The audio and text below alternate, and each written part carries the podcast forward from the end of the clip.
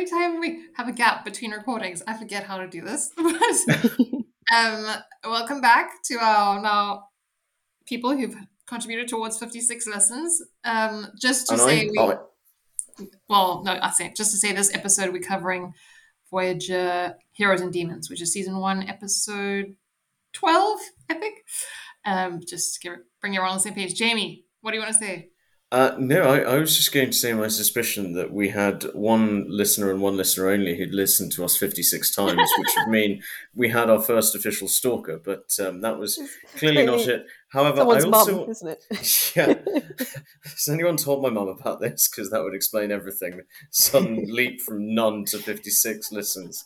Um, but no, I, I also wanted to correct you on a point of order that it is, in fact, episode 11, um, which I don't expect from you two, who are clearly the experts on this. I've got iTunes Oh. open, and I'm also leading the charge Ah. to make our listeners hate me as much as possible by mentioning that. In that tone of there voice. is some discrepancy in numbering, so I don't use like the Netflix because they count episode one and two as one. But yes, um, that might help explain people why I use the numbering I do. Hmm. Um, before we dive into your one line summary, Jamie, I just have to share something that I heard on a podcast that I was listening before we started. um, which there's this very funny well podcast I like called Hollywood and Levine, and he deals with comedy. But for this episode, he had decided to kind of um, like spoof the worst podcast ever because he was like, I listen to a lot of podcasts, and frankly, a lot of them are terrible. There's no planning, no directing, no editing. oh, my Oh, so it's like dear. he's talking about a podcast. How did he hear about us? Exactly. That was my major concern. So I, I was like, oh, I don't know if I want to listen to his like spoof podcast that he was doing, like improvising with another co-host. Um, Hmm. but actually, it was hilarious, and I only felt seen for the first like minute or two, uh, and then I think it did delve into being a very bad podcast because, and I don't think uh, we are as bad as that podcast. We haven't plumbed the depths. Is that what you're trying to say, Ray? I mean, it was basically like a rewatch podcast where the two hosts forgot to like analyze the episode because they were discussing their sex lives and their problems. So, Oh, that's, a that's an amazing podcast. And on that note, can I just say I have discovered what literally the minute before this podcast something absolutely incredible watching. Now, as a premise, does anything sound better for teenage Jamie than ghetto assassin wages war on Italian mafia based on teachings of ancient samurai on which said ghetto ninja bases his entire life? Because I that's mean, what I've just this- discovered. It's a movie called Ghost. Ghost Dog. No, it's called Ghost Dog. It was. It came out in 1999. I'm absolutely fascinated to see what this is about. It sounds like there's a lot going on there, but I think you're going to I- enjoy it. I know, right? I'm gonna live vicariously through like my 14 year old self's eyes. Um, but I, I did say that I would mention this sort of immensely geeky thing that I discovered just uh, before the start of the podcast, and I have what done is it so. Ghost Dog. Ghost Dog. Oh, that does ring a bell. Please tell me you've watched it. Please tell me you've watched No, it. no, no, no, I cannot. That was a long time ago. But Oh, can, can, can we have some homework for this one? We'll watch it and sort of analyze it. I don't know in this in the style of uh, I don't know a postmodernist essay or something like this. uh, I mean, I am tempted to watch it, but I can't commit to any further homework on. I'm sticking to Voyager. Yeah, yeah. Fine, let Um, us stick to Voyager. Speaking of Voyager, Jamie, do you have your non one minute summary for us? I have my one phrase summary, and it is this: Doctor Bam Shaka Bear Wow. Is that it? That was it, and it was a good one, and you know it was. I thought you were going to go into some. Um, what's that tune from the 90s? It's like this reggae. Too Um, sexy for my boom- boom shorts. no, Too no, it's like. sexy for my No, no, no, that no. It's uh, boom shaka Boom, shake, shake, shake the room. Boom, No! sh- boom, shaka laka. Oh no, no, I, I was going for. I'm not going to um, sing it, okay? takeoff But of- the, the line the line that everyone remembers is the way he says "Wine your body." You know which one I'm talking about? yes, I do, but I I also can't- can't. No, I'm I'm ripping off the advert that would uh, would go bam shaka wow wow when any, whenever anyone did anything to you know pretend like they were I don't know, cool, sexy other. And in this case, it's the Doctor and Beowulf all sort of punned in together in a way that only makes it funnier as you explain it, as all humour does. I was going to say, for anyone who needs a bit more, do you have anything to add, Jenny or Jamie? Well, I've never, I've killed- never done an killed it, intro. I've killed it. I've, I've never done an Excellent. intro before. Um, I I could attempt it. Um, I, Go I Intro, feel like intro to the gonna be episode. accidentally really wordy, but I'll try and keep it succinct. Um, so they discover photonic energy. Well, they think it's just energy at first, and then they lose several of the crew members who seem to disappear in the middle of the uh, holodeck. And the Doctor, the hero of the episode, goes on a away mission in the holodeck, which just happens to be um, Beowulf in the Yes. holodeck, and he slays what they later discover is uh, well, he doesn't slay it. In fact, he communicates with what they later discover is a photonic being, um, communicates with it, and manages to get the crew members back, and is a huge success. Brilliant. Yes, Jamie, what would you like to add? I would like to add an addendum that surprisingly, Neelix does not make any situation in this episode worse through his intervention in a way that's just stupid and violating Starfleet and HR regulations. But only because, he doesn't doesn't appear appear in this episode. Yeah. Continuing my one man anti Neelix crusade. One of the most loved characters and actors of that show. Uh, but I- I- your. No, I, I find myself liking him more the more that I slate him. I, fi- I feel like a kinship with him as this, you know, bumbling, lovable jack of all trades. But Oh, I knew it was going to happen. I knew it was going to happen. oh no, um, great. So I think, yeah, let's let's dive in. Um, so yeah, I think we start with like the captain's log as usual. Hmm. I made note of the date as we discussed. And as you said, Janie, Janie, Jenny. Um, We're like Brangelina, except with more J. Janie. Uh, they've altered course because they uh, to investigate the unusually intense photonic activity um, in a heavy protostar, and they plan to beam some samples aboard. So the first kind of scene we see is in engineering with B'Elanna and Janeway being total engineering nerds. I think getting very excited about their experiment, and they plan to beam Mhm. this um, energy aboard. Yeah, But uh, there are a couple of issues. yeah.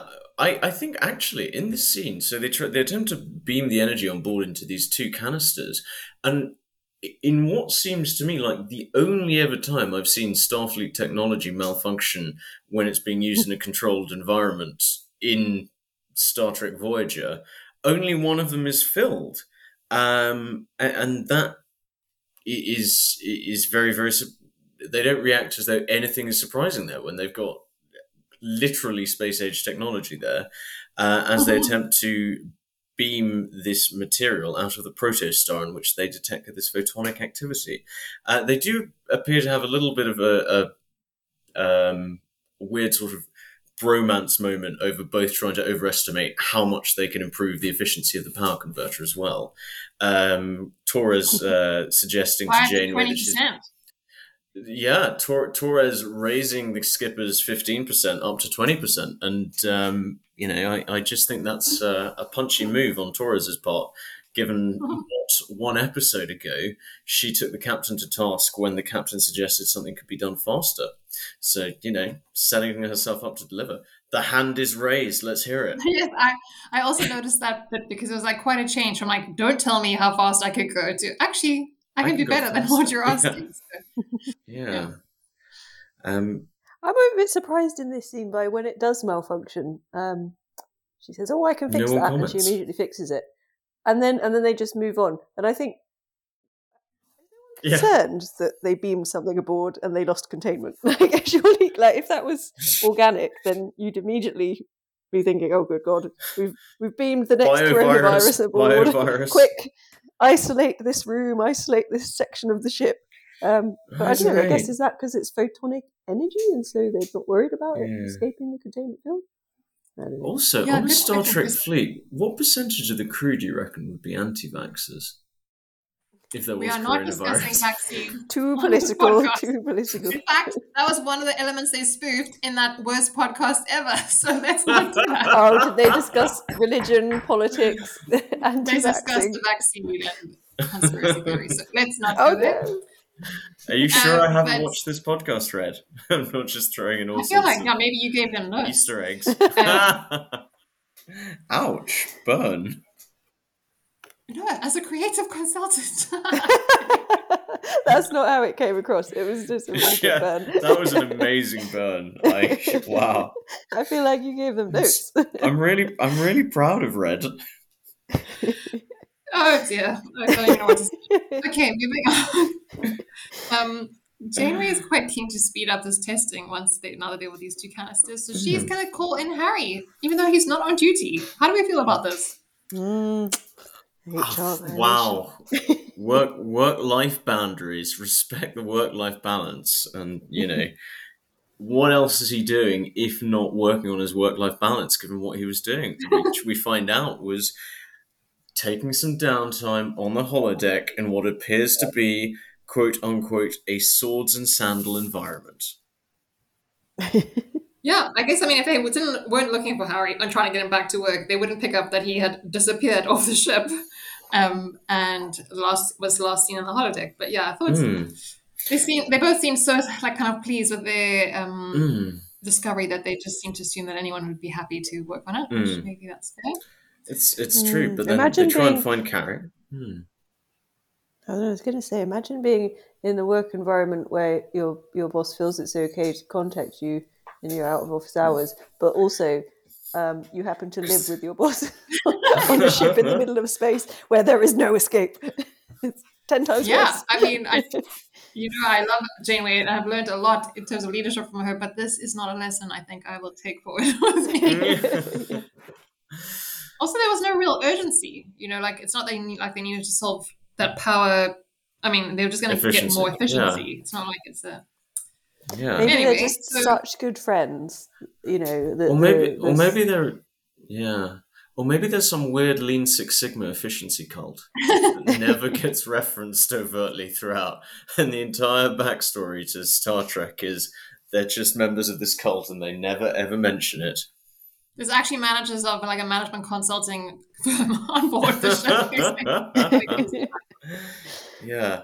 Anyway, but no, we, we should get back to it. And Yeah. uh, uh, they they find that they can't find Kim, and then Tuvok, as they scan, says that there's no way he got off the vent- uh, the vessel conventionally, either by being beamed or by taking a ship. Um, and they realize the last place he was spotted was the holodeck interface. At which point, Janeway just exchanges a significant look with Chakotay and says, Commander. And off he goes, without any more instructions needed. because they scan the holodeck and there's still no sign of harry so yeah i guess um yeah that's their that's their that's a good Mm. moment for the jc shippers as they call them The of like J- telepathic communication between janeway and chakotay Ah. I thought I, I thought like it was that. this Lean Six Sigma. In is that what happens when you introduce Lean Six Sigma? Pro- yeah, telepathic managers? communication. You can't think because people know what you're thinking as you slate your colleagues, and you know people Nice. just say things like each other's name and instantly know what to go off and do. Uh, no, they just pretend like it's that and award each other weird martial arts belts based on it. Um, but anyway, Um, so so- yeah. The next scene, we're outside the holodeck. Do you want to tell us what's Mm. happening? Yeah, they attempt to enter the holodeck, um, and they find out that the program won't switch on or off. Um, they enter and find that it's a forest. and then we hit the intro. And, and Yes. as as Red, you're normally the one who introduces the intro and asks what others think of it. What did you think of this one? Did you mean the oh the Cred- like the, Credits, music, everything. oh the credits? You know what? I always sit through the credits because I really think the Voyager theme is the best, and I can say that over and over.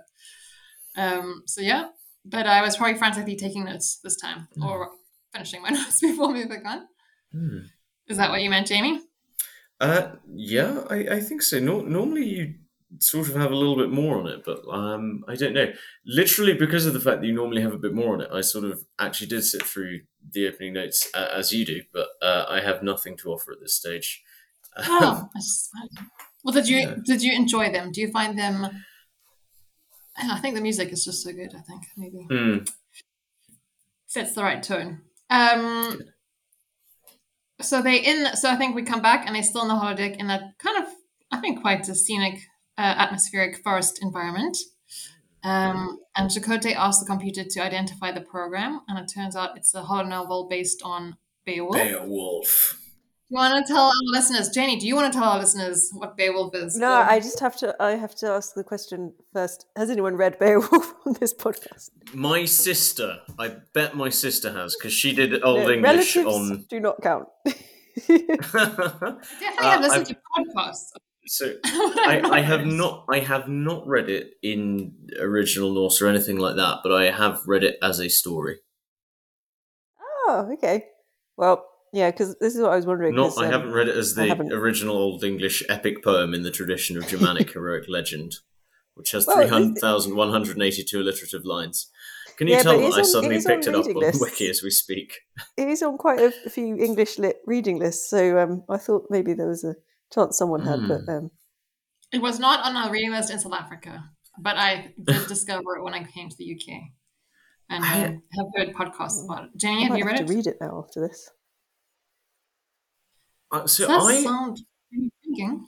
Yeah, I mean, I was a bit confused by it. So, like, uh, J.R.R. Tolkien was inspired by it, but I was always a little bit confused by the fact it was an, described as an Old English poem, given that the story is set in Scandinavia, um, where the king of the Danes is under attack. Now, I could absolutely imagine it being part of the oral tradition being carried across um, as various never-ending waves of Saxons, Vikings, Angles, Jutes, and others came and sort of uh, plundered, invaded, and uh, were otherwise mean to the Welsh uh, as they sort of crossed the ocean. But um, is that does that make it Old English? I know that Old English uh, originates from Jenny has an answer, I think.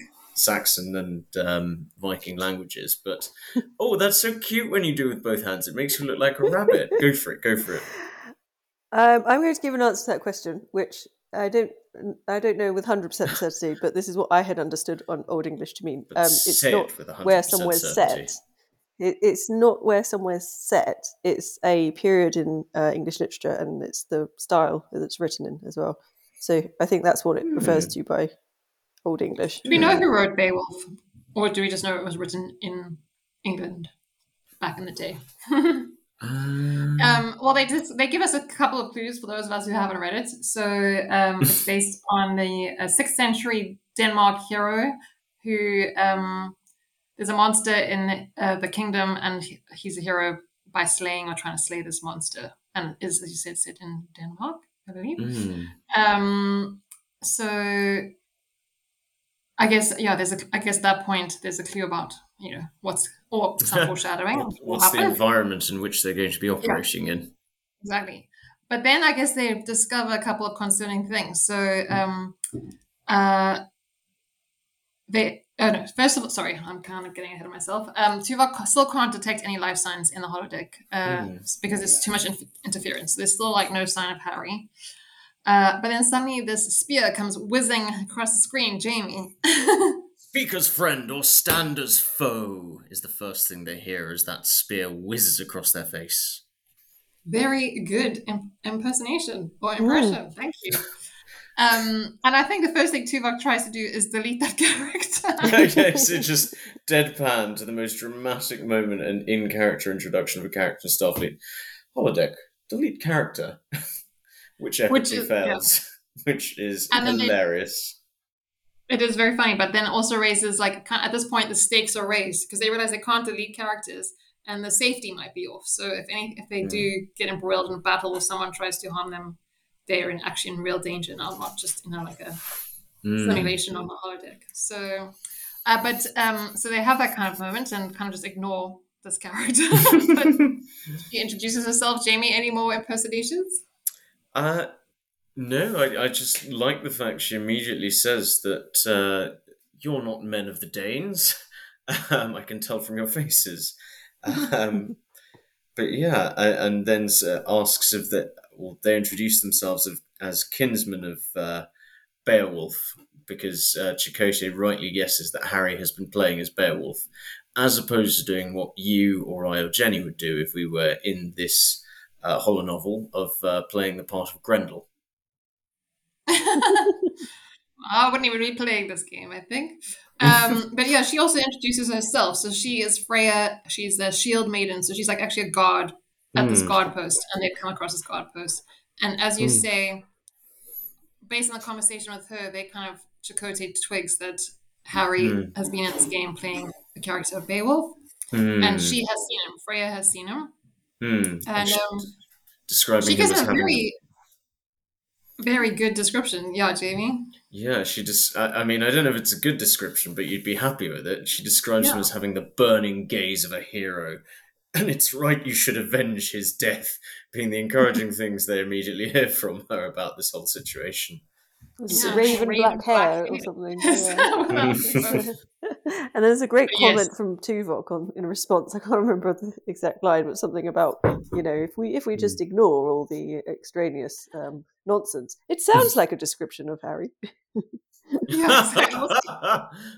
Amazing. Very Tuvok. Um, but yes, she drops this line: "It's only right you avenge his uh, death." So um, mm. I don't think Harry and Tuvok. Um, Harry, sorry, I don't think Chakotay and Tuvok panic at this stage because it's a holonovel um, mm. and they just just want like kind of to get somewhere or find more information. So she offers to take them to um, the like the, the Lord or the King, um, so they mm. can try to find out what happened. Um, mm. Yeah, so the next scene takes us into completely un-Star Trek like t- territory. Jamie, are you? Um, a lot of background noise. There's sorry. background noise, and your video's disappeared. It's so it's kind of so intriguing. You're just thinking, what's no, no, no. I beg your pardon. I actually have to do some editing there. Um, I'm trying to be oh, yeah, the worst possible so... podcast. Uh, no, um, if I if I remember rightly, they go in um, into the hall and they're introduced with the phrase that the days of glad tidings are done. Um, which is a very doom laden sort of pronouncement to bring them into the hall. Um, and they're told that Grendel, this monster who's repelled by light and laughter, who then uh, who takes their people, death in Grendel's form lives here now, and the folk are being dragged to Grendel's lair. Yeah, exactly. And I think they mentioned something like Grendel's taken 30 of their previous warriors. And mm. um, and Harry was just another victim in this long line of doom and gloom and death. Um, mm. But Tuvok wants to know if they can examine Harry's body, um, and they're just like, "Well, we don't have it, it's not around." Or yeah, as you say, it's been taken back to Grendel's lair. Mm. But I think to Chakotay and Tuvok keep pushing for more information. So now they like, is there a way we can see Grendel? And somehow this escalates into like almost a duel with the king's like side kick or yeah, Unferth or God, I'm not sure.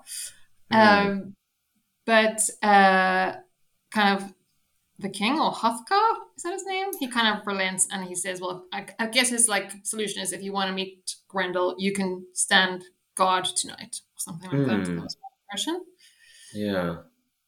Um. Yeah. It, it's it's interesting because there's then this sort of denouement where they uh they come genuine informed of the situation. She gets sort of an interesting little head toss when she hears that Harry might have been killed. Um, but then then we sort of head into this um, this interchange between Tuvok and Chakotay, in which um, Tuvok explains to Chakotay that in various different cultures, demons are a way of exploring the dark feelings that folk feel. Hmm. um, and they they basically uh, Tuvok uh, receives this little parable from Chakotay um, about a culture which hero hero worshipped and lionized this individual who, who ate stones for eight days to try and kill this metaphorical demon lying in his gut and um, Tuvok responds saying, There are no demons in Vulcan literature. To which Tuvok responds, That tells you why it's so popular. Yeah, it's a very funny exchange. um, Mm. I Mm. find that hilarious, but also just really interesting the like the conversation between them because I think Mm. that fable um, he explains that the reason the guy eats stones is because they believe that hate is in fact a demon that lives in your belly, an actual Mm. live demon, and in order to uh, I guess destroy hate within himself, he eats the stones, Mm. and then I guess Tuvok sort of saying one of the reasons why they don't have any of those stories in their cultures because of course they have no emotion Feelings. or they, they don't feel they don't you know express their emotions so there's no need, no need to write stories about their darker emotions to try and understand them and so it's, all Hmm. care- it's all carefully linked up I, I quite like it it's a little interesting conversation between the two of them Hmm. yeah, very good little scene, um, which I, and also represents the characters well. I think about it. Yeah, I, I sort of captured the concept um, to the tune of "No woman, no cry," except "No demons, no literature." Well, you're on form today, Jamie. Yeah offending literally everyone going. I think I've probably offended don't have- people of I I hope we don't female have to do any gender, rights. Bob Just sing that Marley. music. can I, I don't, can I just add? I have no idea if um, this is P, not not PC in some way, but the character Freya, I absolutely love her voice. I don't know what it is. Does anyone else get I also felt like her voice was different. It felt maybe now that I think about it, and again, I'm not. Uh, maybe this is how a lot of people sound in a certain part of the world. I don't know, Mm. but I think for like an American, I presume actress, she kind of did a good will, good job of like feeling like she came from another time. Yeah, Um, there's something unique about it. I, I found, yeah, which I, I like. You said I wasn't sure if it was just me being ignorant Mm. of she comes from a certain part of the world that I just haven't heard many of that accents it's a- before. But Hmm. I don't know if it's just I don't know if it's accent really though. It's more like her tone, I guess. she Yeah. spoke with honor. I think. and strength. yeah. Did Did either of you ever watch Vikings out of interest? Because I, I That's a- did get Lagertha vibes from her. It, Lagertha is an amazing character in Vikings, um, who embodies This is what you just not said. a podcast about Vikings. Sorry, I'll, I'll wind my neck and Off carry on without me, guys. I'm trying to see Um, if I can keep up the burns. Sorry. I do love her character though. Helps. I like seeing um, sort of warrior women, you know, because it what's the phrase Sub- subverts the gender norms, or I don't know some. yeah, phrase like that. subverts the norm. Subverts the gender stereotypes. We're hitting all the targets here, guys. Well done. Yeah.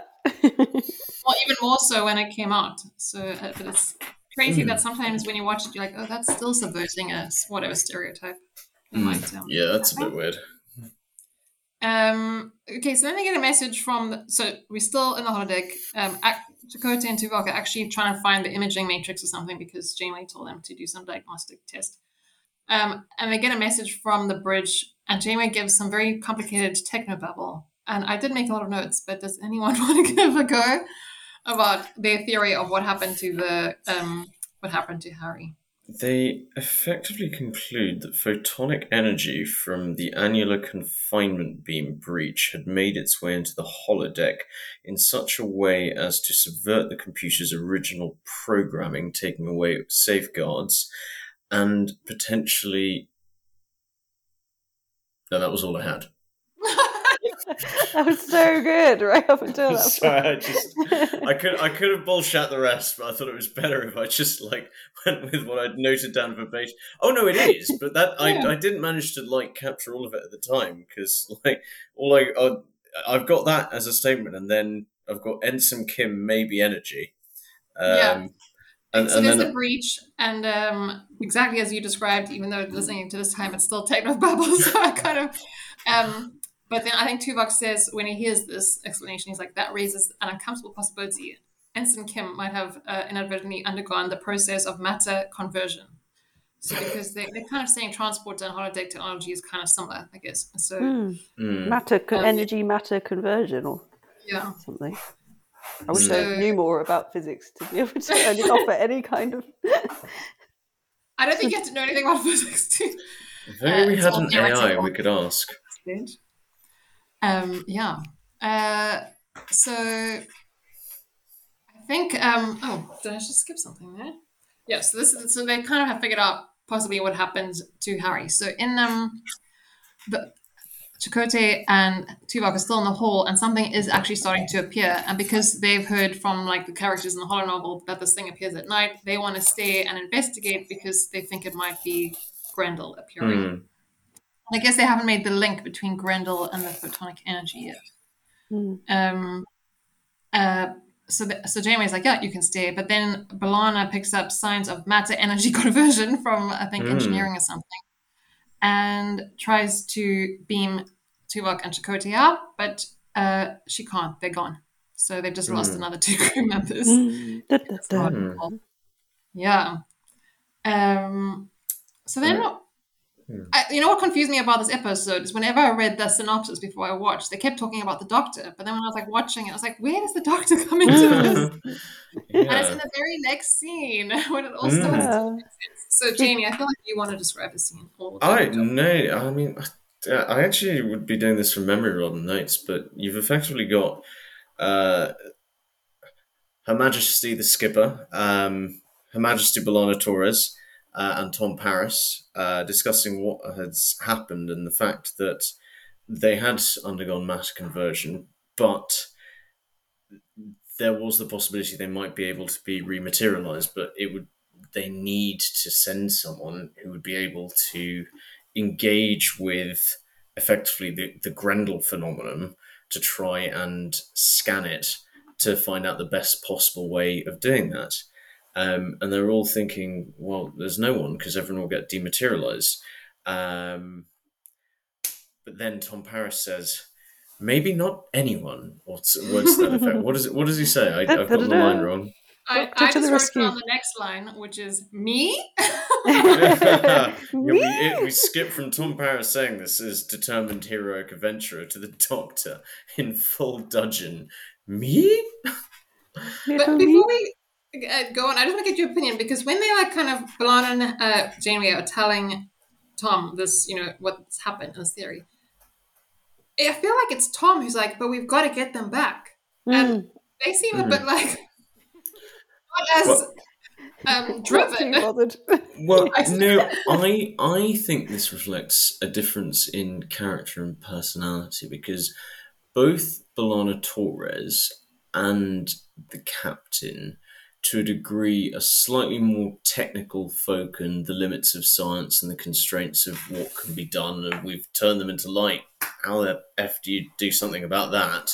Whereas Tom Paris is more of a pilot of we got to do something doesn't know how to do it or anything like that, but just we know how to do something sort of vibe to him as a character. I see. find more, and because of that, I think both eventually the captain and B'Elanna Torres would have come to the same conclusion, but Tom Paris does it instinctively. I see. Yeah, that that makes sense.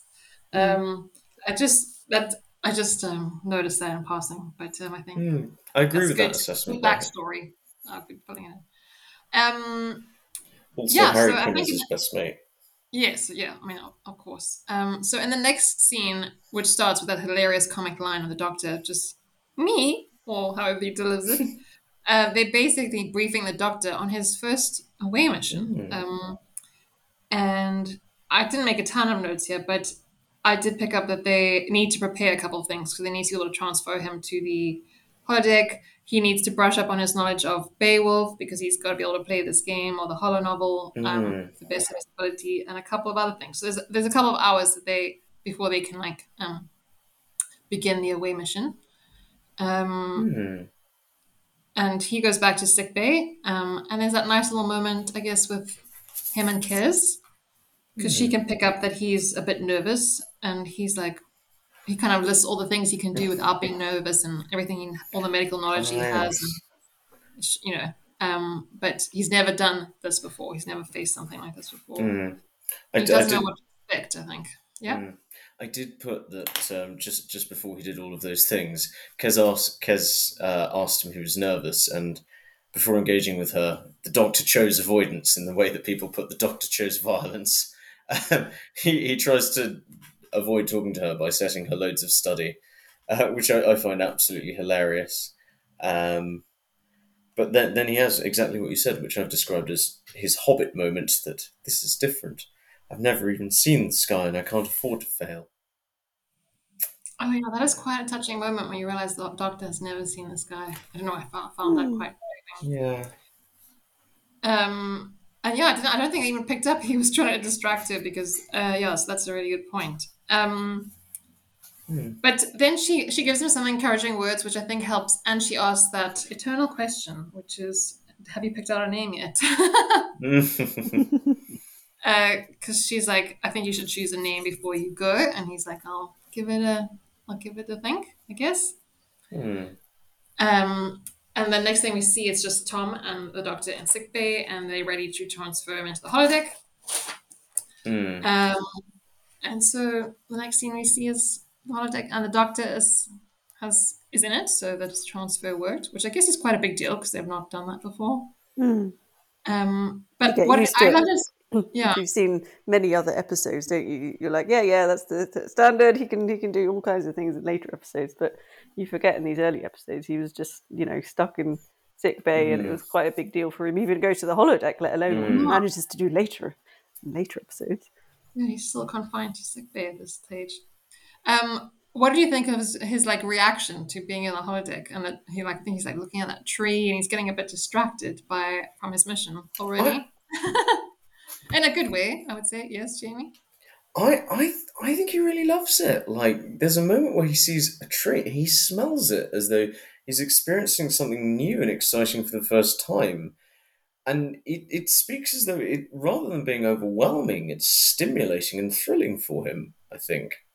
Yeah, no, I 100% um, maybe I'm not giving enough credit. The fact that he could even continue with the away mission, given he's just been like experiencing so many the first time in his life is actually quite impressive. I, yeah. I, um, yeah, what stood out for me was, yeah, the the more the, the his absolute dedication to the because whenever anything, um, mm. and any character he interacts with asks him a question as uh, unrelated, he's like, "I really just want to find Grendel. If you could just take me to Grendel, yes, just to see Grendel will do, please." he is very one track minded. Yes, exactly. it is. It does. I like it because it also um, kind of reminds you he's a computer program in a way. Yeah. that is what it's like acting with a computer. exactly. It's a good. It's a good way for him to distinguish that he like or remind us that he's also like not human. Yeah, as much as he seems mm. so human. Um, but yeah, I feel like someone else is definitely want to cover gonna cover this. But uh, next, the Doctor meets Freya. Mm. Any comments? who's gonna, who's I, I just feel like you expected me to, but I, I've already done her intro line, so someone else should do this for her. But does she? I like. I kind of like this kind of as the doctors in a holodeck because then everyone gives the same line again and again. You're like, ah, oh, it's like yeah. it's like a horror novel. It's like a yeah. computer game. It's like you know, mm. it makes it. Yeah, I, I agree. I agree with that. I, I got that feeling as well because it's it's the exact same line and greeting. A spear whizzes across their gaze, and speak as friend or stand as foe is quoth once more. Mm. The difference is is this where um, he announces what he thinks he's decided is his name? Mm. Uh, Nelly, um, I'm sure I'm going to have a, a comment, but um, I think it's where he kind of kind of accidentally gives away that he knows a lot about her because he's yeah. obviously been research, researching a pre- uh, for the trip, and she, he has like making that excuse. Like, your your reputation precedes you. she's like, ah, okay, fine, fine, fine. Yeah, then uh, yeah, you you I remember now because then she's really excited that yeah. really my tales of my deeds have travelled beyond these lands. yeah. and she's really pleased. A smorgasbord of options for maybe you heard of my fight with the guard at Sel the Guardian. Yes, and, and, he's like, yeah, yeah, I heard of that one. Oh yeah, that's the one. Yeah, that too. Yeah, I had I had totally forgotten about that interaction until you mentioned it just now. Red, that that was all really good actually. I thought both of them were. It was quite comedic. Um, I just a lot of the Doctor's reactions to the holodeck characters. I love mm. the like the interaction between this like totally overblown melodramatic um, holodeck characters living, you know, acting out this very dramatic um, play uh, mm. or, or, poem, and then that meets this like really sort of um, comedic uh, sort of witty repartee from the Doctor. I, I just think the Hmm. interaction of the two types, I guess, of drama is quite entertaining. And I guess also you the- might go ahead, Jamie. No, no, no. Sorry, I'm having a really bad episode this one because I keep reacting at the same time as other people do and talking across them. I'm so sorry. You go for it. No, I was going to say I think it. I I hadn't thought of it like that, Ja- um, Janie, Jenny, but um, I guess it makes that whole. I was just thinking the thing that pops into my brain is opposites attract. So it's like building that kind of um, uh, for later, maybe. Mm. Um, but yes, Jamie. And I love the way she finds a way of turning anything that he says into you must be a massive hero because you said you want to find Grendel. Only a warrior seeks what others flee. Schweitzer, a hero's name indeed. Yes, It's exactly. like that. I was about to say at the very next point is he does tell her his new name. And um, as his name came out of his mouth, what did we all think? Why? Yes. Why? Why? Why? I mean, there's nothing Why? wrong with it, but uh, it was a sort of oh, out of all the names you could pick in the world, I mean, I think Why? that was picked for comedic. I think there's something just funny about some, you know, like some words sound like K. They always say K is a funny comedic sound. Mm. Um, but um, when it's Schweiz, it just like it didn't really fit in this Beowulf environment. I was like, Schweiz. Um, Yeah. Sounds like a middle American hot dog merchant name as opposed to someone in a sort of Fafnirian Siegfriedian epic. Do you Yeah, think just- there's maybe we're miss? It's there's something we're missing uh, that actually Schweitzer is the name of something, maybe in It's probably the American name of culture. a, like a Nobel laureate Mm. or something. Um, so yeah, but I mean, some- like a co- comedic, uh, maybe that. Yeah, so they have that explanation for why he chose it, that it's some sort of famous doctor or something, but that also Mm. in like popular American culture, it might be the name of like a hot dog vendor or something, some kind of comedic thing we're missing. Oh, uh, yeah. I don't know. I might look it up later. Isn't that the name of a, a pharmaceutical company? Not that I've heard of. No? No. So I'm just just going to. thought, please don't let that be the name that he chooses for life. I don't know why. It just sounded didn't suit him. Um. So, uh, but yes, as you said, he's very one-track minded. and wants to find Grendel, so Freya offers to take him to the king. Um, they do have this little moment. where They stop to examine some plants. Ah, I love this moment. Yeah. And, and they find common ground, ironically. Um, because she, she starts to pick them and he stops her saying, Those are toxic. And she says, Yeah, they're, they're to basically send you into a heightened state for battle, those of you survive. and you're like, Is the doctor going to take these and become a berserk or berserk? um, yeah, they have that little moment, and as you said, Jamie, I think it's like, she says something like, "Your people must really value you, value you." And as he's like just walking off screen, you hear, "You would think so," just quietly. Like, like as a, Uh, um, but yeah, if there's nothing else, um, the next scene we back in the hall, the big, the, I guess Viking hall. Well, yeah, see, because so some of my my favorite scenes coming up now. Oh, great! Yeah, tell us. it doesn't mean I remember much about them, but No, just the tell bits us, I really tell liked.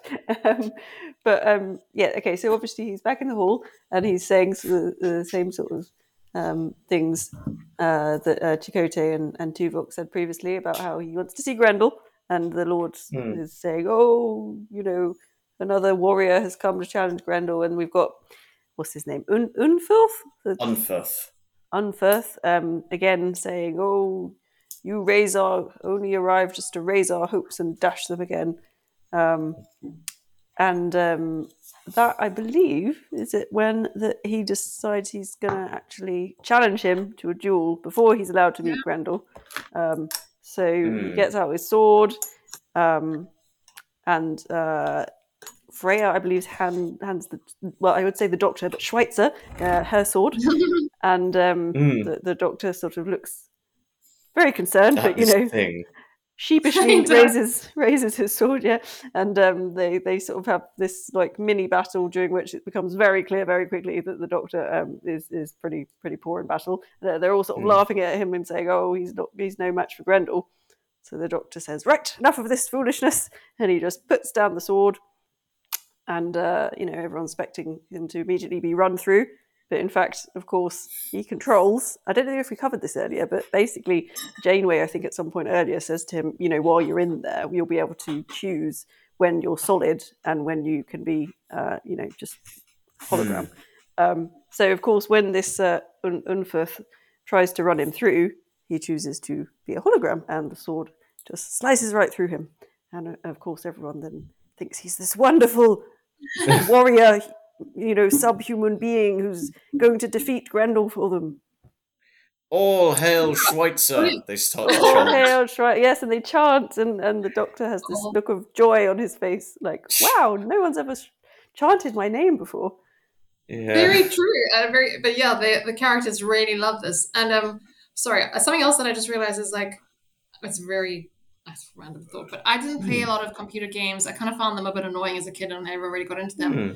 And now I'm thinking like, oh yeah, that that whole like dual thing with the Unther is like just another obstacle to getting to like you know if you're playing It's a a- game, that's how it would work. You know, you don't Yeah. just go straight to the yeah. challenge. You like it's Yeah. like build up to the different, and you have to overcome and solve this and get over that.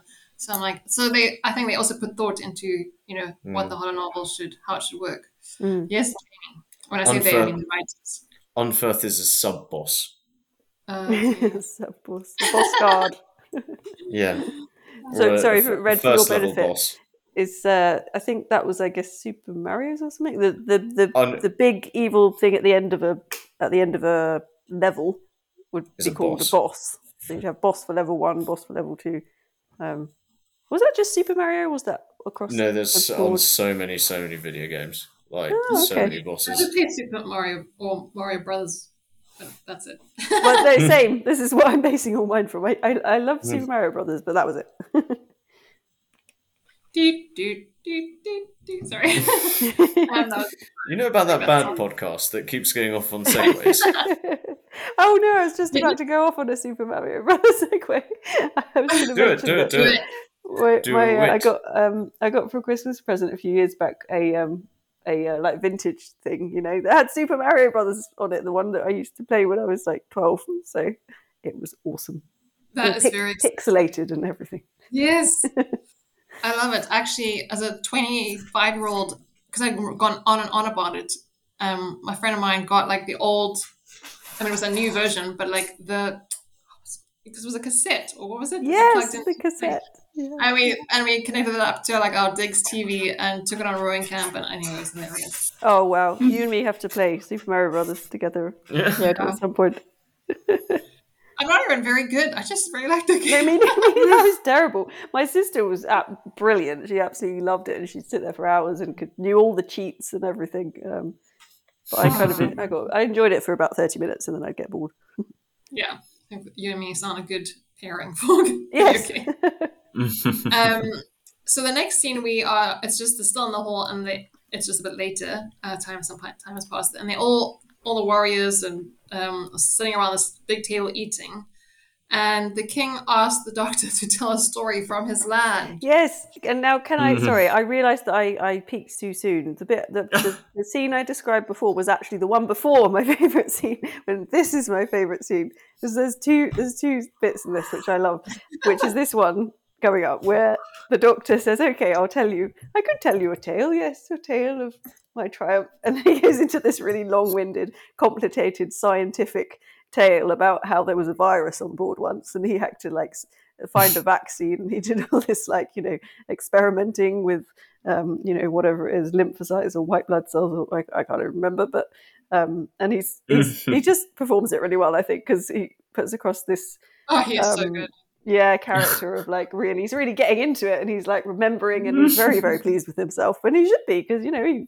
formulated a vaccine which presumably saved all the ship's crews all the crew members lives um, and uh, i also just love the responses of the the uh, Beowulf characters, which uh, you know the the sort of says, "What this is folly," and storms off, and and the others sort of look uh, so look at him like Yeah. Yeah like um was the way you look at someone when you're you're really polite but also you you've suddenly What come to the realization that the person you're sitting next to might be some kind of lunatic I, I, if I remember correctly, because I didn't really make a note, I think the Lord Rathgar, whatever, he's I like he's like trying to understand. He, oh, Jamie has the line. I've got the line. Can I say the line? So Yes, Unferth has stormed out, and so if anyone who's not watching this, I was literally jumping up and down because I wanted to deliver this line. So Unferth has stormed out. There's this absolutely stunned and incredibly, we're being very polite to the lunatic silence, and then uh, the Lord says, "A truly unique tale," which is Yes. absolutely true, and yet by the That's a sheer nice absence of anything else is like damning with faint praise. It's just so Yeah. he's, he's such a nice guy. But this is the hilarious thing, right? Is Mm. that there's that bit, and then there's the follow-on bit, which is also hilarious, where um, he says, "Just come, come for a walk with me." Um, and I don't know Mm. why I find this so hilarious, but it's the scene where um, he uh, he says he's offering him things, and he's offering him some meat to try, and then and then uh, and then he, you know a waiter comes up Mm. to him and says. You know, here's mead, and and uh, the Lord says, "Oh, would you, would you like some mead?" And he says, "No, thank you, no, thank you," very politely.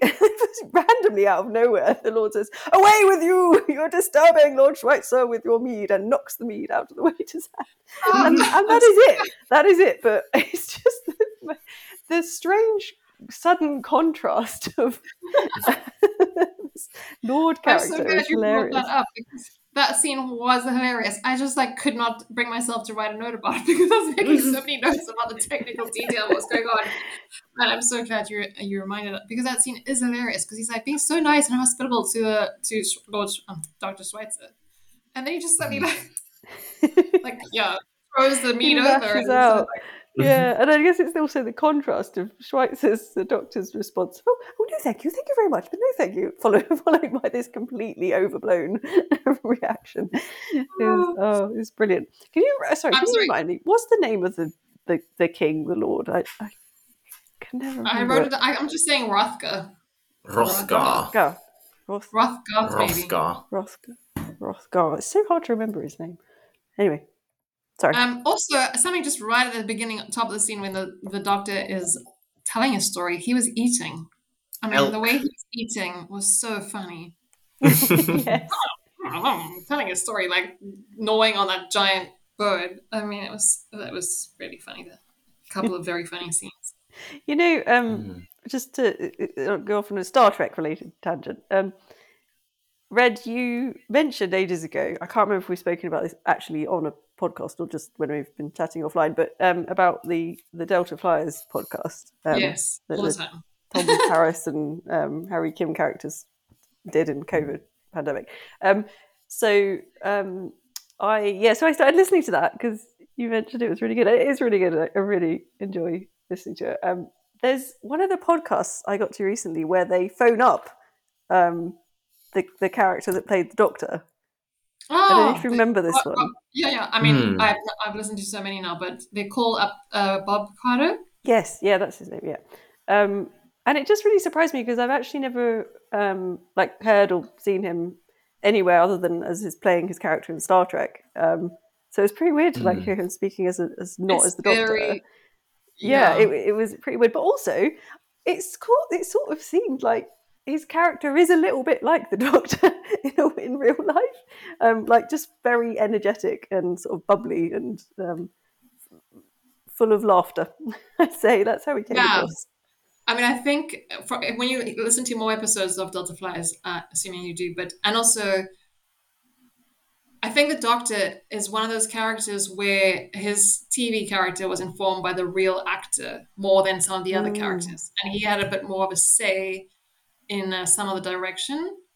Um, I think because he was, such, I mean, they're all really good actors, but he was obviously if he was just going to play like a emotionless um, hologram for Mm. the Mm. seven series, that would have been very boring. So he maybe pushed for like character, more character development. Uh, but um, also something that he got to do, which he mentions, is that sometimes he um, improvised a line or made a suggestion, which again on that show was very, very unusual because the writers were like, Mm. just say it the way it's written, don't, you know, which is you know fine, but obviously it's different from Mm. show to show. So when he says something like, "Oh yeah, I improvised that line," the other like um, Robert McNeill and um, Garrett Wang are like, "Oh really? Wow, you were allowed to do that because we never were allowed." Yeah, you can Mm. understand why, I guess, because imagine like because there's so much sort of like sci-fi sort of technobabble and, and Mm. whatnot that and thought that goes into Yeah, yeah. Um, what how it's all going to work and continuity things as well. Like, I guess I can understand why they're so Mm. strict, but um, it sounds like it was a good idea to let him improvise a little because it's really funny. Yes, Hmm. he is. Um, but yes, he's. He, it's weird that he's like when you kind of um see him in real life on po- you know on podcasts or interviews whatever. He's like the Doctor, but he's also so different from the Doctor. Mm, yeah. Um, um, so yeah. Well, yeah, I'm glad you're enjoying that podcast. Um, I think you're the only no. There's only I've made so many podcast recommendations, and I think only people have only listened to me twice. so, Oh, don't recommend this one to anyone. Not then. true. Not true. Because you recommended this to people, and now we have fifty-six viewings. that's true. Yeah, I haven't told it anyone. Like, um, Yeah. I, in I've any- actively tried to suppress people's knowledge of this. yeah, like I, I, I mentioned it. to People my have disappeared. Dad, but not in a way he could find it. Um, yeah, so back to our episode though. Um, I think uh, does Anta come back and like give uh, the doctor like basically talking to, you, saying I don't trust you, and uh, he seems very threatened and uh, storms off again. I'm not sure, uh, but then it's only Freya and the doctor. The doctor left, and she's stoking a fire to keep him warm. Warm, eyebrows raised. I know. It's your chance to go I out. know. I, I, There are other I- ways to keep warm, Red. Beyond That's fire. true. You know where Well, I I, sleep. I, I don't know what any of them are because I'm a simple soul and my heart is pure. But I wanted to actually dwell on the fact that before that, the king is trying to uh, bond with the doctor by showing him the sword with which he got his first kill at age 11. And the doctor is horrified by this, um, which Oh, yes. prom- prompted on for the sort of next challenge. But yes, as you say, Freya stokes the fire and says that she was told the world would end in winter when a demon ate the sun. And she says, a demon walks the hall, so maybe the world is indeed ending. Um, and the, doc- the doctor tries to reassure her, saying that the world is not ending, um, but he knows what it is to be alone and born yet not heard, and empathizes. Freya then starts preempting her death, um, although she says that she's heard that fate spares a doomed warrior if their courage prevails. Um, and she offers help to the doctor to stay warm and for his courage to prevail, um, as one of the ways that one can keep warm without fire. Basically, she she kisses the doctor and says, "You know where I sleep," and then walks off. Um, and then we pan to the doctor's face, and I'm not going to describe it because once again, I have a simple uh, soul and my heart is pure. So I'll leave that to you, Red. I was writing my notes. I don't remember. I didn't make I, a note, well, but I was focusing on, and maybe this was clearly Oh, not how the, not the thing to focus on. Suddenly, everyone has an alibi for this. No, I just I just thought clearly Jenny. This is just Yeah. weird Jenny brain thing, but I was like, clearly this is not the thing to focus on. I was like, how can he go and join her in the bedchamber when what if Grendel appears while he's gone off with her and like clearly. Well, that's why he doesn't. I think, right? I mean, unless there's like a missing scene. Fine. But- someone someone who I've no idea who it was with handwriting that's remarkably similar to my own wrote Doctor's first snog slash boner slash conquest in my notepad. Um, I just wrote which wasn't me. Someone managed somehow to get access to my notepad, write that one line in, and then didn't sign or take responsibility. Well, did you write down the word boner? I just have to. I I I did not. This person who snuck in and infiltrated my notepad may have. That's all I'm saying. You, you should have seen it when I, you know, showed you the notepad. If you didn't note it, then maybe it's not there. okay, I did write. Is this the doctor's first kiss in my notes? Which I presume it is. I don't know. Do, do they Hang cover on, was that in there- Starfleet training Hang on, there was of another. He, had, holograms? he did have another romantic interest earlier on, but I don't know if they What? kissed. Who Did was he? it? It was an. It was. Oh yeah, it was. It's one we've covered. Oh yes, it's one with the sick people. The sick. Um, the one that you didn't want to watch because it was going to be too disgusting. Is that the one? Or was it a phage one? Was it? Yes, because Oh, who have, was it with? When do they have a female doctor? Well, I, could be thinking of future episodes. I Yeah, it might be, be. Yeah, I don't think it's Future happened with us. I'm gonna look it up. Jenny, Though. you're I, No, I was going to say you're our memory because Jenny and I are going to get confused. yeah. in the future. Yep. So I think Um, I'm right. Yeah. So, well, we'll go with Jamie on this. So it's his first kiss. I'm sure our listeners will let us know if we're wrong. Yeah, get in touch. We'd love to hear from you and potentially judge our quality as human beings by the caliber of people who listen to us rabble. oh, that's dangerous. Okay, so I think she says, "You know where I sleep." He's left there, kind of like stunned and thinking or contemplating, but he is still focused on his mission, and he knows, I think, that Grendel could be appearing soon, or Grendel does start to appear soon. So it, doon it, doon it, same like doon phantom it, doon it, energy doon it. thing we saw with Harry and uh, Chakotay. Um, and that he's being monitored. Oh yes, because at that point he doesn't he check in with uh, the bridge, and Janeway's like, "Yes, we're monitoring you." And I was like, "Did she just monitor that whole previous?" yeah, yeah. I had the Monitor same thought. this. yeah. Hmm. Very, very neutral. Maybe another reason why I didn't uh, head back to the sleeping quarters. Oh, God. That's, Um, uh, I mean, But yeah, they're monitoring him, and I guess they're not anticipating any danger to the Doctor. But that is not what happens. Hmm. Um, Yes. The, you- the the thing appears, Grendel appears, and this time um, we get to see it, and it's this large light. That's all. That's the best way to, I can think to describe it. Lots of white light, um, and then it has these sort of light tentacles, um, and some of them reach out to the Doctor and uh, sort of start snaking their way up his arm, and he sort of immediately says, "Right, send me back, get me back, emergency transport." Um, and they do manage to get him back, but not all in one piece because the tentacled arm is completely disappeared and he's lost a limb. He, he looks he's like he's cool with it. sir. He's Yes. But but but feels no pain, so it's it's all good. Oh, And I there's mean- some emotional pain given the fact he looks at his arm and just horror of what the fuck am I in? Sorry, pardon my French. Oh, I'm gonna have to update this to there is swearing in this podcast. Thank Oh, you, no. Jamie. Um, You're That is welcome. that is, uh, yeah, he does look horrified, I would say. But great special effects. Again, I think we have to take ourselves back to 1990, whenever this was. And he's like looking down. I mean, I don't, you know, we take it for granted, but I think that was a good special effect. Just gonna put that out there. Yeah, considering. Yeah, back then. Sorry, that sounded, I meant that as a compliment. Considering. He's Yeah, in great know, shape, considering. Uh, do you reckon that's a British cultural, or you know, I, I don't know. Do you reckon Americans wouldn't get that if we went?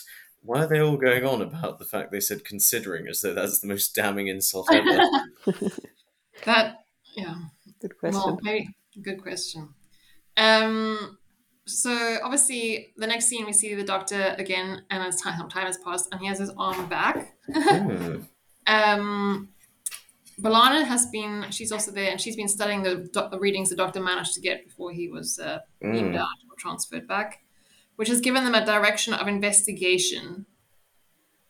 Um, Yes. But I don't know if I understood what that was. So let me let me let me step in, or can I step in, please? You step in. So the reading they took of Grendel shows synaptic patterns, suggesting that actually the creature itself may actually be a life form with brainwaves and everything like that, which is implied by the fact synaptic patterns. Yep. That again, that was it. That was all I had.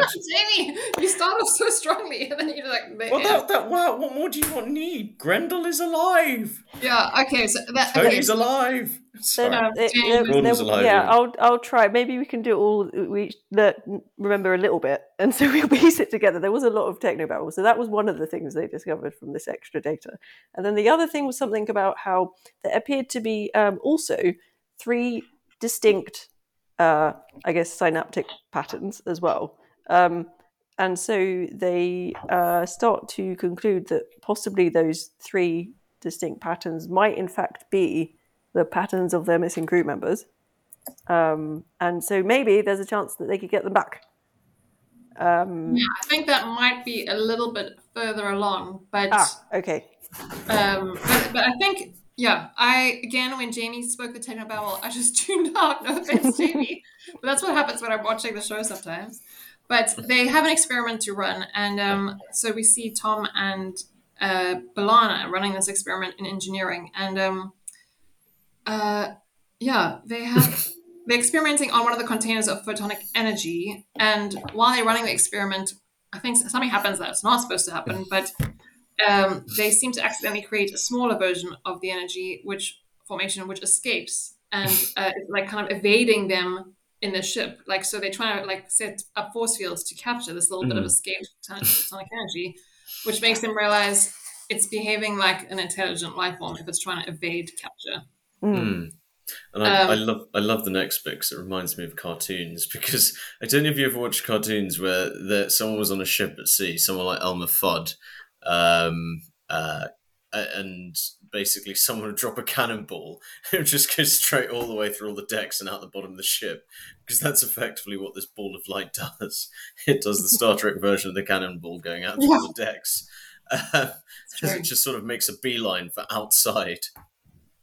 Yeah, so Yeah. It, cu- it cuts through the hull. I mean, they have to like have a force Hmm. field at that point. Um, um, but they Everything track it as it's leaving the ship, And so they see something quite spectacular. Um, I thought it looked like a little fairy, and then you see this like I don't know how to explain it, Jenny. Do Mm. you? Yeah, the little sort of little light Photonic thing lattice. floating out. It's sort of floating out, out, it escapes out of the ship and out into the middle of space, and then um, this second large round light appears, um, and it um, basically engulfs the little mini light. Um, yeah, which um, sort of later on we learn is is the best way of describing it is what it actually seems to be is the little light is a life form going home to its photonic home. Um, yeah. It's a exactly. big sun that sort of wanders around following them all, or with all of them think- grouped together. Yeah, I don't know when, but at some way, I mean, they don't really know what it is. So I think at some point, Janeway is like, yeah, it could be its ship, it could be its home. Um, they don't really, obviously, they don't really have enough. Could be an amorphous life form composed of a gestalt symbiote where multiple creatures gather together to form a unique and coherent whole, but are also able to divulge off into multiples in order to simultaneously carry out tasks to the greater good of the whole.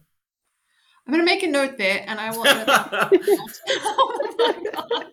What is the I mean, you One just you both seven. gave me so much shit about not finishing strong. I just felt I had to go through with that one. Was that from Star Trek? or Oh no, I made I made that up off the cuff. From- Wow, Jamie, I your thought you were, talents are wasted. yes, I thought us. you were reading Hey, it from Wikipedia. Woolen or something. Hari, dream weaving and mindscaping architect forge will be a thing. My talents You are could not be a being strategy wasted. consultant now. Like, I mean, you should have been one for the last five years and charged a million pounds a day. Um, um, so the next thing, we're in the briefing room with Janeway, B'Elanna, Makes and note to self. Sorry. Doctor. Uh, um, and they're kind of discussing the fact that this energy form was trying to get back to the lattice. And I think it's at this point that Janeway says they had some kind of contact with the lattice briefly, and that's when they picked up the three bioelectrical uh, signals, which hints that there could be the missing crew members. Um, and basically, this is not what they said, but in, at this point, I think they're starting to realize that in hindsight, they realized they accidentally kidnapped beings from the protostar when they beamed those samples aboard, and they think that life mm-hmm. form is retaliating. Yeah. And Janeway says, I mean, imagine if this were us and our two of our Yeah. crew members had been taken and we'd started being experiments done to them. Experimented on. Yeah. I so they come up with Is, the, is, the plan. Sorry, go on, Jake. yeah. No, I, I was basically thinking that was the concept of the Half Life uber violent video games. But anyway, carry on. I mean, Um, they don't dwell on that, but it is like a very powerful point. Like, it, Mm. you know, you can immediately see the perspective of the. Yeah, It's you could un- you could understand if the photonic lattice had chosen violence at that point. Mm, Yeah, yeah. exactly. So they decide that the best thing to do is um, to release um, the one that they still have, um, and they try to do so in a way that is to sort of communicate that they are re- releasing it, um, and they won't be taking any other prisoners or doing any other experiments. Um, and Mm. then they hope that the life form will um, release their own crew members. Hmm. So the Yeah, plan is for the doctor to take take the um, little life form in a little uh, sort of jar, for want of a better word, Canister. Um, Container. canister, canister back into the holodeck, um, which Yeah, leads us on to the next scene. Yeah.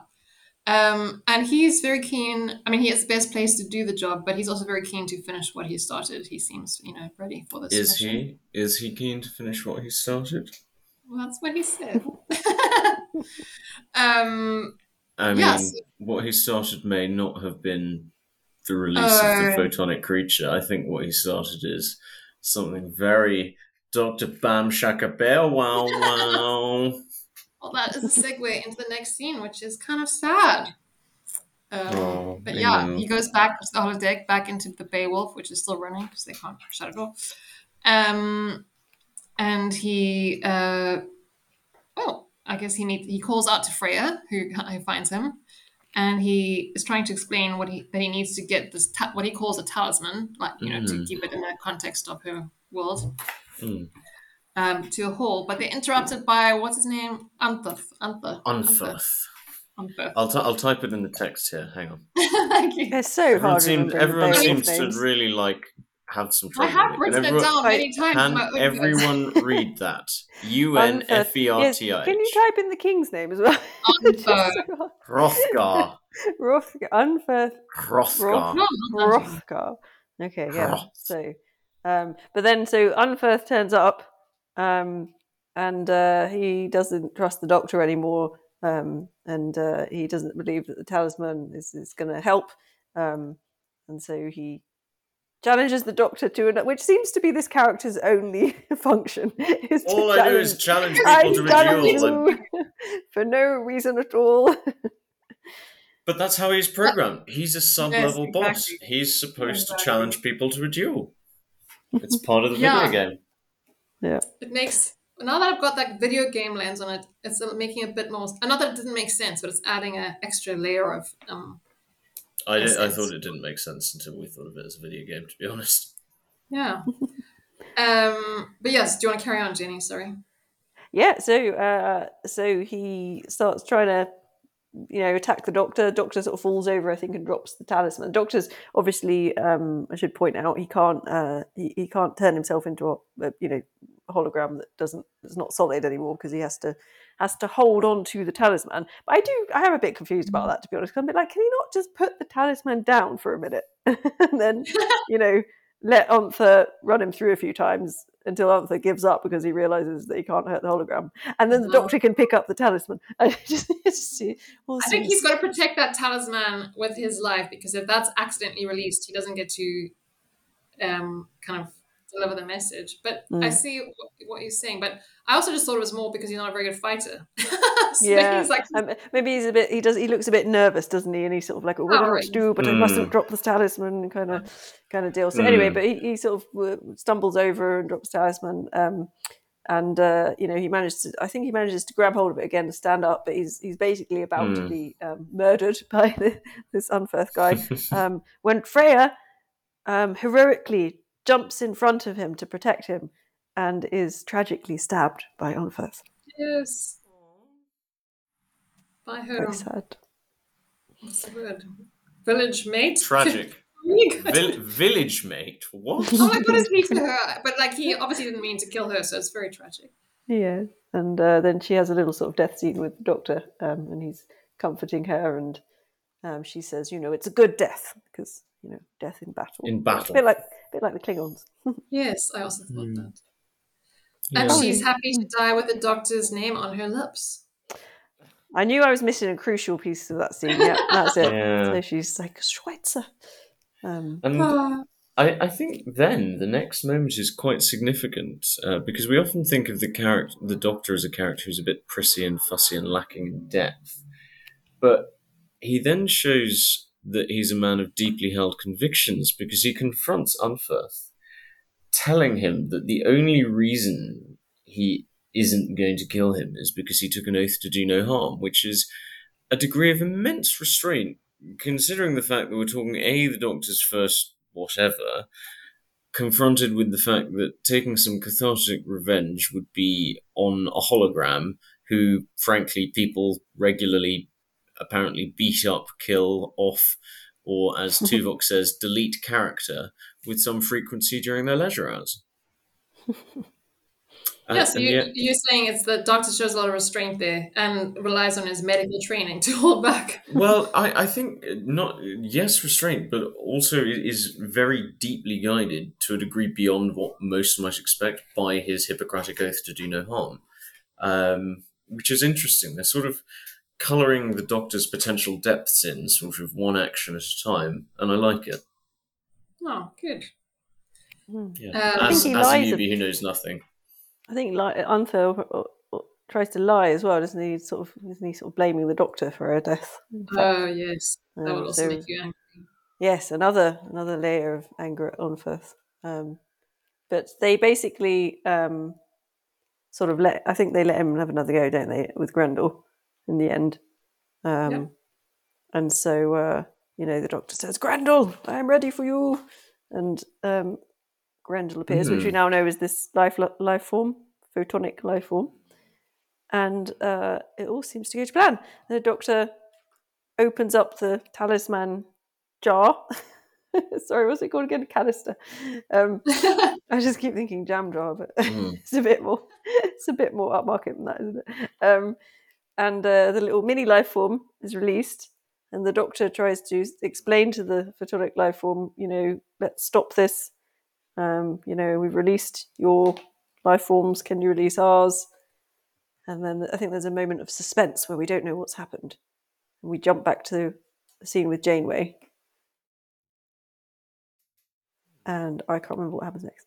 I think, yeah, I mean, I, I didn't make, yeah, I think that was a really good uh, summary. Um, we do see when, we know it's worked, and I don't actually, I think they must be in the holodeck, uh, but like Chakotay, Tuvok reappear, and Harry, and he's actually in costume for his uh, time in the. Yeah. yeah. And, and Um, and he hears the, the captain congratulating the doctor, um, and he says, "I'm sure I agree.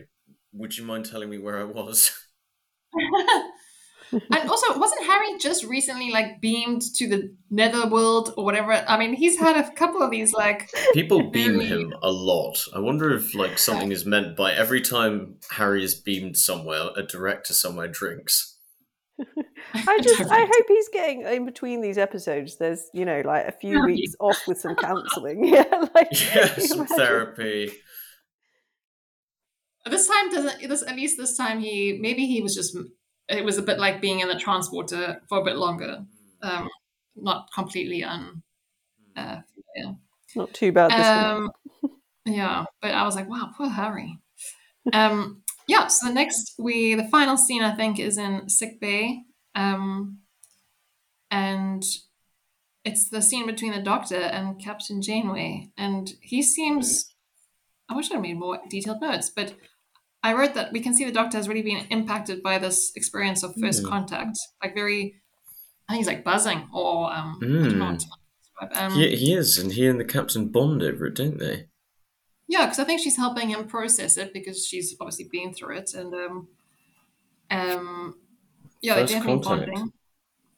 Um, and she says, uh, which is very nice, that she's going to place a special rec- commendation in the logs in recognition of his achievement. So, um, you know, Mm. if they all die before they're found, there'll be a log. It's it's It's a morbid there. way of looking at it. Um, Yeah. And but she wants to name him, doesn't she? Um, yes, she and does. uh, she'd like to know if, what his name is so that she can name him the combination. Um, and uh, but he explains, although he did choose one, he's um, you know, the last time he heard it spoken was when dear Freya died, and so therefore he thinks he might go back to the drawing board with the name thing. Yeah, exactly. It's got bad Mm. memories, uh, or sad memories, maybe a t- taint associated with it.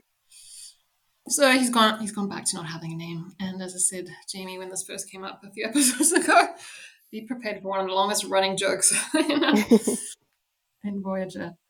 Um, Wise yeah, words. so that Wise words. Um, from Janeway, the Doctor, or me.